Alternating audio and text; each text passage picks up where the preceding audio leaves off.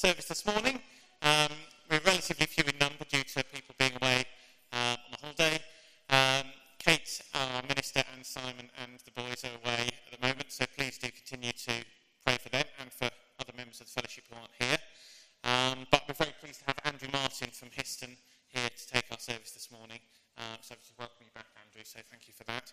Um, I'm not aware of any notices or any particular updates. Um, any progress on moving house, Conrad? Right. So it's not, it's, it's not about to happen, but it is getting there. Fine, brilliant. Well, keep, keep praying for, for, for Conrad and Rowan as they're about to, hopefully about to move house. Yeah, how's Jules? She's still there, still in hospital, still going strong. Excellent. Please keep praying for Jules as well.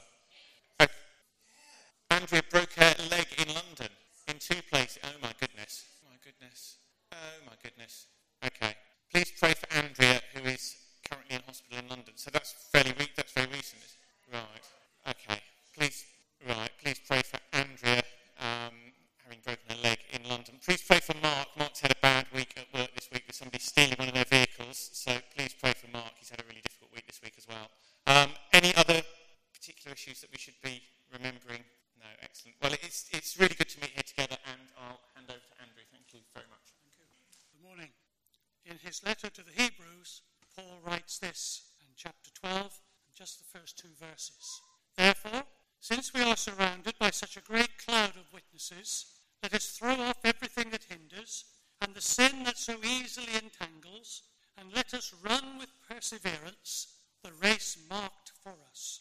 Let us fix our eyes on Jesus, the author and perfecter of our faith, who for the joy set before him endured the cross, scorning its shame, and sat down at the right hand of the throne of God. That picks up our theme for this morning. Let us run with patience the race that is set before us. We're going to sing together. I've been told you may not know all these songs, but I did take them from the approved Kate list. So please don't shoot the messenger if you don't know them, will you? We begin with Praise is Rising, and I believe this is going to be through the CD. So let's stand to sing.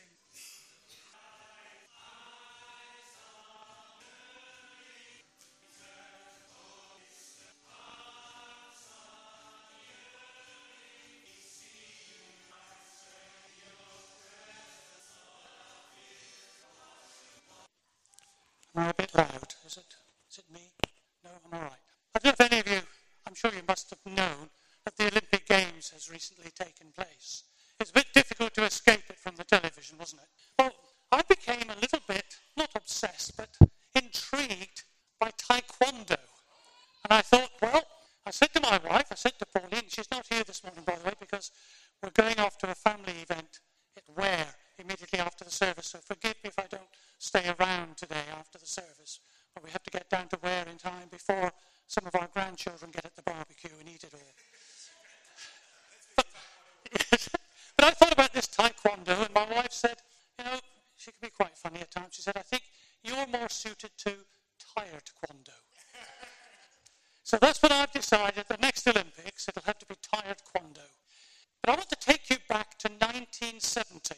And this was aimed this morning as a, at a family. So forgive me if there are some lighter moments.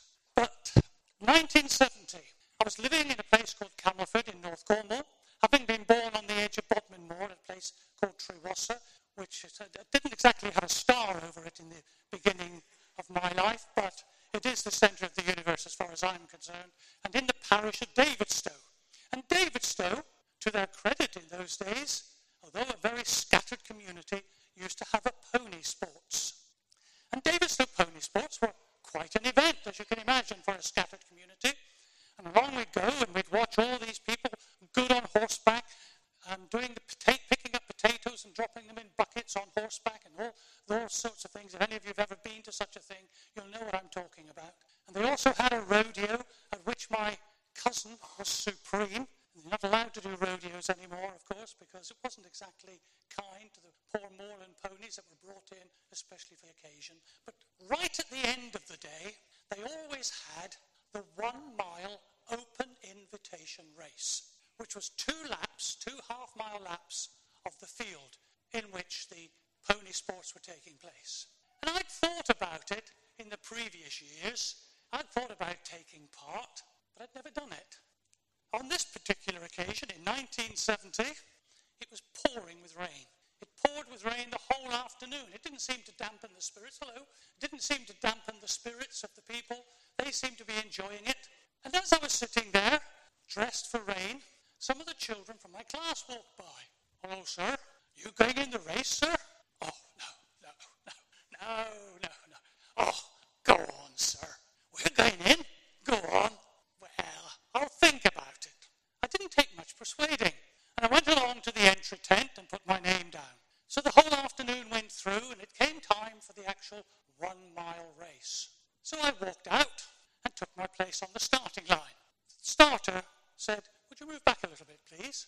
So I moved back, and he brought some children and placed them in front of me.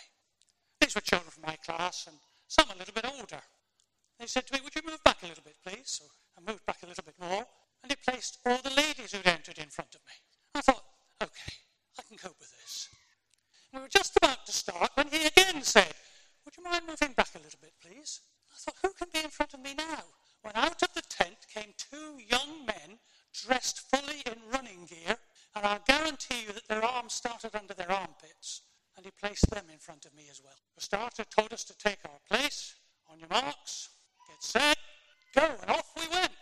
Now, I would love to tell you that in the last straight, I came hurtling through to break the tape, you know, a little bit like chariots of fire, to win the race.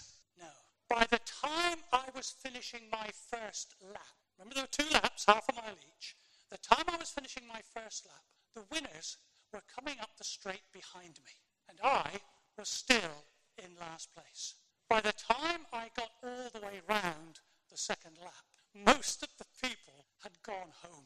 They'd had enough of the rain, the race was all over, the cup had been presented, and basically the only people that were left was my wife, my mum and dad, my young son, who was only about less than a year old at that stage, and those people who were taking the tents down.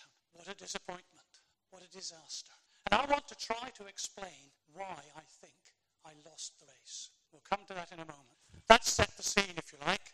We're going to sing a song now which says, I will offer up my life. And as we do that, we're going to take the offering.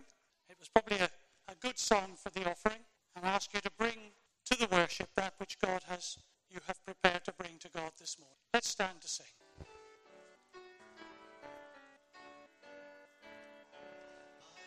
Offer up my life in spirit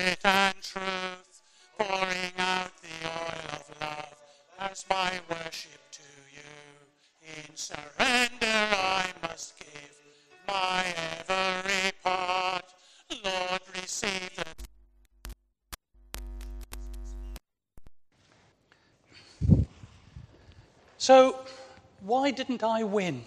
Why wasn't I the one that received the trophy? Well, the first thing is, I learned that the two young men that actually won the race, they had been training for weeks. Just for that one race. They'd been running through the local fields. I didn't know them. They'd been visiting, but they'd been training at home and then running through the local fields day after day, training for this race. And they'd got themselves as far as they were able to the peak of physical fitness. And there was me, somebody who sometimes broke into a walk. I'd done no training for the event. I thought I was good enough. I thought I can cope with this. I saw the children in front. I thought I can beat them over 100 yards at school. I saw the women in front. I thought, surely I can beat a bunch of women. I did have a little bit of a doubt about the two young men, but I thought surely I could come in third and get the third prize. I thought I was good enough. And Jesus told this story about two men who went to pray, didn't he? And he said, One was a Pharisee who stood there and said, Lord, I thank you, I'm so good. And there's a danger when you go to church, you can feel like that. Lord, I've been so good this morning, I've been to church. I'm feeling really, really good now. I'm better than my next door neighbor. They never, I think the expression is, darken the doorways of the church. I'm better than them.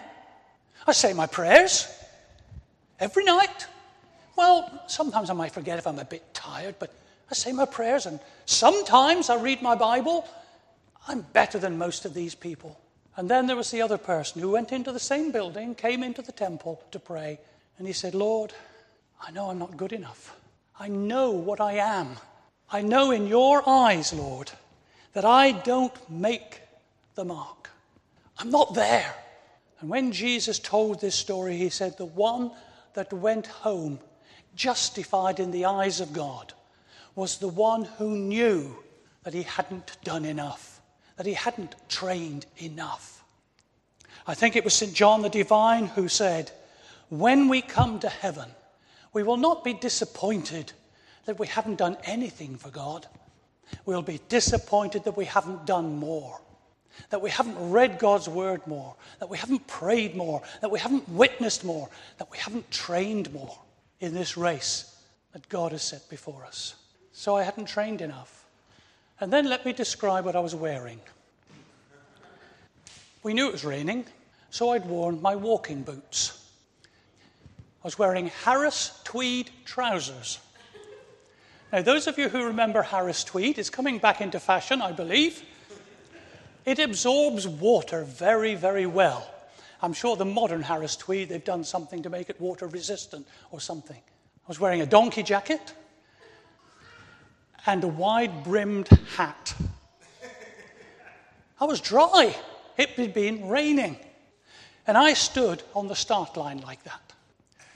By the time I'd got about halfway round the first lap, my shoes, my boots, walking boots, had collected so much mud that they probably weighed twice as much as they were when I'd first started out. My Harris tweed trousers were sodden and clinging to my legs. The donkey jacket kept me dry. I did, after the first lap, take my hat off and decided that would help. It didn't do much. But I was weighed down. I was burdened. I'd got things on me that shouldn't have been there. And they stopped me running the race as I should have been running it. This is a true story, by the way. There are those who could still verify the truth of it. And in our own lives, what stops us running the Christian race sometimes? Things that weigh us down. The Bible describes it as being sin.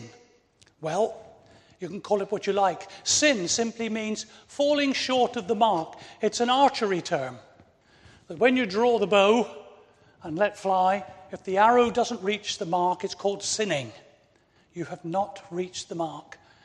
But I was weighed down, and we get weighed down by all those things that crowd in on our lives and would destroy the peace and joy that God wants us to have and sets us free. I sometimes say that in the, I probably said this before, but I can remember it, saying it in the Methodist church anyway, because that's where I was brought up. I used to say in the Methodist church, hallelujahs used to be two a penny. You can't get one for a pound now. There's no freedom in our worship. You look at some of those on songs of praise, you must think, oh, look at them. Oh, look at them with their hands in the air and clapping. And what's the matter with them? Where's the freedom gone? What God has given us is freedom, and He sets us free from the weights that weigh us down. When Jesus went to the cross, He took upon Himself all our burdens, all of them. And we used to sing a song years ago burdens are lifted at Calvary so that we can run the race that God wants us to run. You would know what hinders you. For some young people these days, it seems to be the Xbox or online gaming with friends and people. They seem to spend so much time there, they hardly know what the outdoors looks like. And when they do come outdoors, they're like pit ponies, you know. They're not quite sure where they are. That's for some young people, that gets in the way, and it is a burden. For some people, it's sport that takes over. I have family like that. They have children who are involved in games, in teams, and where are they on a Sunday morning? Involved with sports. It's a burden. I believe it's holding them down. There's nothing wrong with sport, nothing wrong with the Xbox, nothing wrong with gaming with your friends on the computer. But if it gets in the way of your race for God, then it's a burden that you need to get rid of. And Jesus can take it.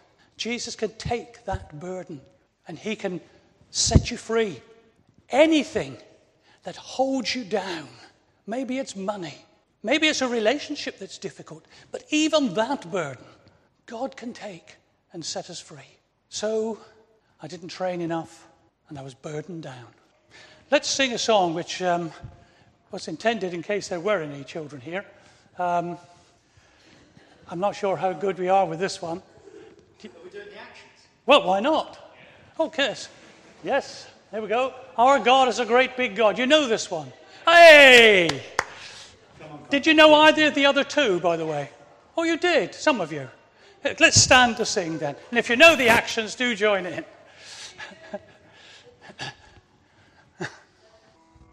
Amen. Do sit down. Thank you.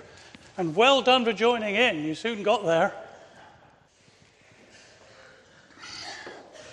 I tell you what, there's a lot better than tired quando, that.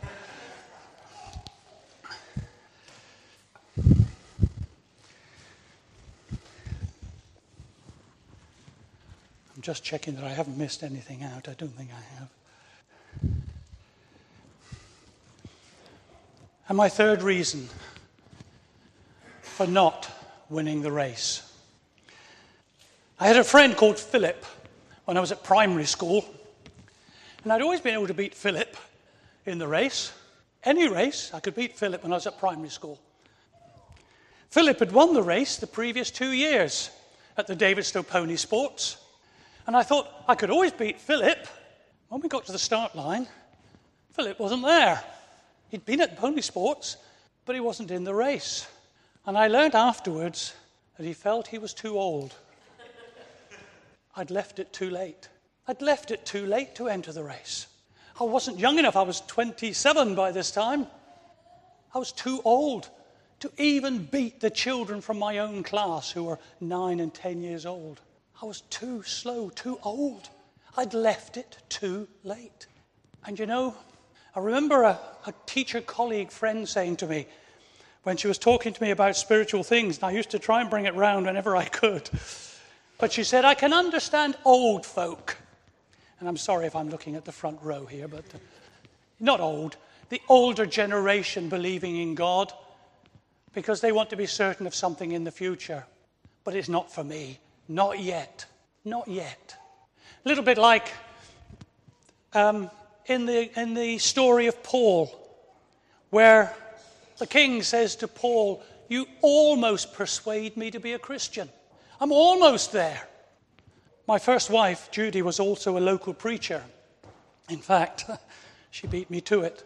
She passed her local preacher's exams quite a long time before I did. And she preached on one occasion right near Dozmary Pool. And if you know anything about North Cornwall at all, Dozmary Pool is where King Arthur is said to have thrown Excalibur. And the Lady of the Lake put her hand up and took the sword. And she was preaching at a little church there. And she preached on being today, today, now is the day of salvation. And there was a man in the congregation who spoke to her afterwards and said, That was really interesting. I'm going home to think about that. He was killed on his way home in a car crash. How much he had thought about it, how far he had come in entering the Christian race, we don't know. We can only pray that he did. But he didn't feel he was quite ready. Not yet. Not at this moment. And there is a danger that we can leave it too late, like he might have done. Had a young school teacher friend, had a lot of time for her, and she was a delight, but she was killed in a car crash, instant, gone. None of us know the day nor the hour. How can we dare not join the race now? You see, there were two things that I did right. In that race, there were two things I'm proud of. First of all, I took part, I entered the race. And secondly, I was proud of the fact that I finished. I finished it. I didn't win, but I did finish. And that's all that God calls upon us to do in the Christian race. He, does, he says, You're not all going to be winners. You're not all going to be preachers. You're not all going to be speakers up the front. You're not all going to be stewards in the church. But there is something for you to do, and that is to enter the race of life, enter the race that Jesus has opened up for us. The narrow way, it's open for us now. And we can get rid of the weights And it's never too late as long as we're alive, is it?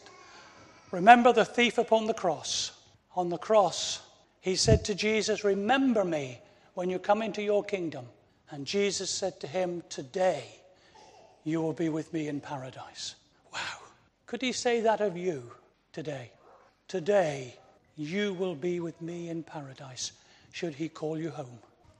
In the first letter of Timothy, chapter 2, I've got to just uh, chapter 12. I've just got to check I'm reading the right verses.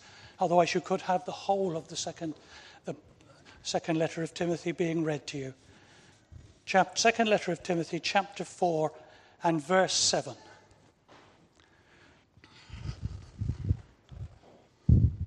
I have fought the good fight. I have finished the race. I have kept the faith. And in his letter to the Philippians, Paul says that if we remain faithful, if we have joined in the race, if we have remained faithful to the end, then the prize will be ours. You won't have to share it with anybody. The crown of life will be ours. So, can I encourage you this morning, young, old, whoever you might be, join the race. Join the race. Then train. Read God's word. Pray with Him. Talk with Him. Try to get rid of those things that get in the way of your Christian witness and don't leave it until tomorrow. Today is the day of salvation. I was told when I was first contacted that uh, you wanted about a 45 minute service. So I've only got about an hour left, if that's okay. Before we sing our final song, let's just come together in a moment of prayer. Let us pray. Father God, we open ourselves up to you now. Help us to take into our beings that which is needful to begin this race that you have set before us. The race that Paul talks about, the race that's mentioned by the writer to the Hebrews. And Father, let us look unto Jesus as the finishing line, as the author and the finisher of our faith. Father God, help us to lay aside those things that would hinder us from being the people that you would have us be. And help us, Father, to be sure of our salvation. We pray for those that we know, and some were mentioned at the beginning of the service, Father, that would value our prayers today. May they know that they're being remembered before you now. And help us as we remember them to perhaps be the answers to our own prayers. We pray for our world. We pray for so much sadness and sickness and death and destruction. Natural disasters such as the terrible earthquake in Italy. And then those man made disasters that make us feel so sad, Father, that one person can hate another so much. Father God, we bring our world to you, such a beautiful place. Help us to be in where we live, to be the people of God. Bless this church. Bless Kate and the family as they holiday. Bless the ministry of this place. And to you be the glory. We say together the prayer that Jesus taught his friends Our Father, who art in heaven, hallowed be thy name. Thy kingdom come. Thy will be done on earth as it is in heaven. Give us this day our daily bread, and forgive us our trespasses as we forgive those who trespass against us. And lead us not into temptation, but deliver us from evil. For thine is the kingdom, the power, and the glory, for ever and ever. Amen. The hymn writer in our final song uses these words But we never can prove the delight of his love until all on the altar we lay. We sing together when we walk with the Lord. Therefore, since we are surrounded by such a great cloud of witnesses, let us throw off everything that hinders and the sin that so easily entangles, and let us run with perseverance the race marked out for us.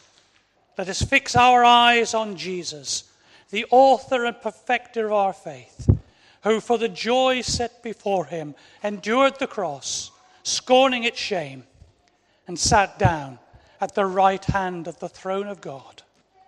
Let us go out into the world to live and to work to his glory. Amen.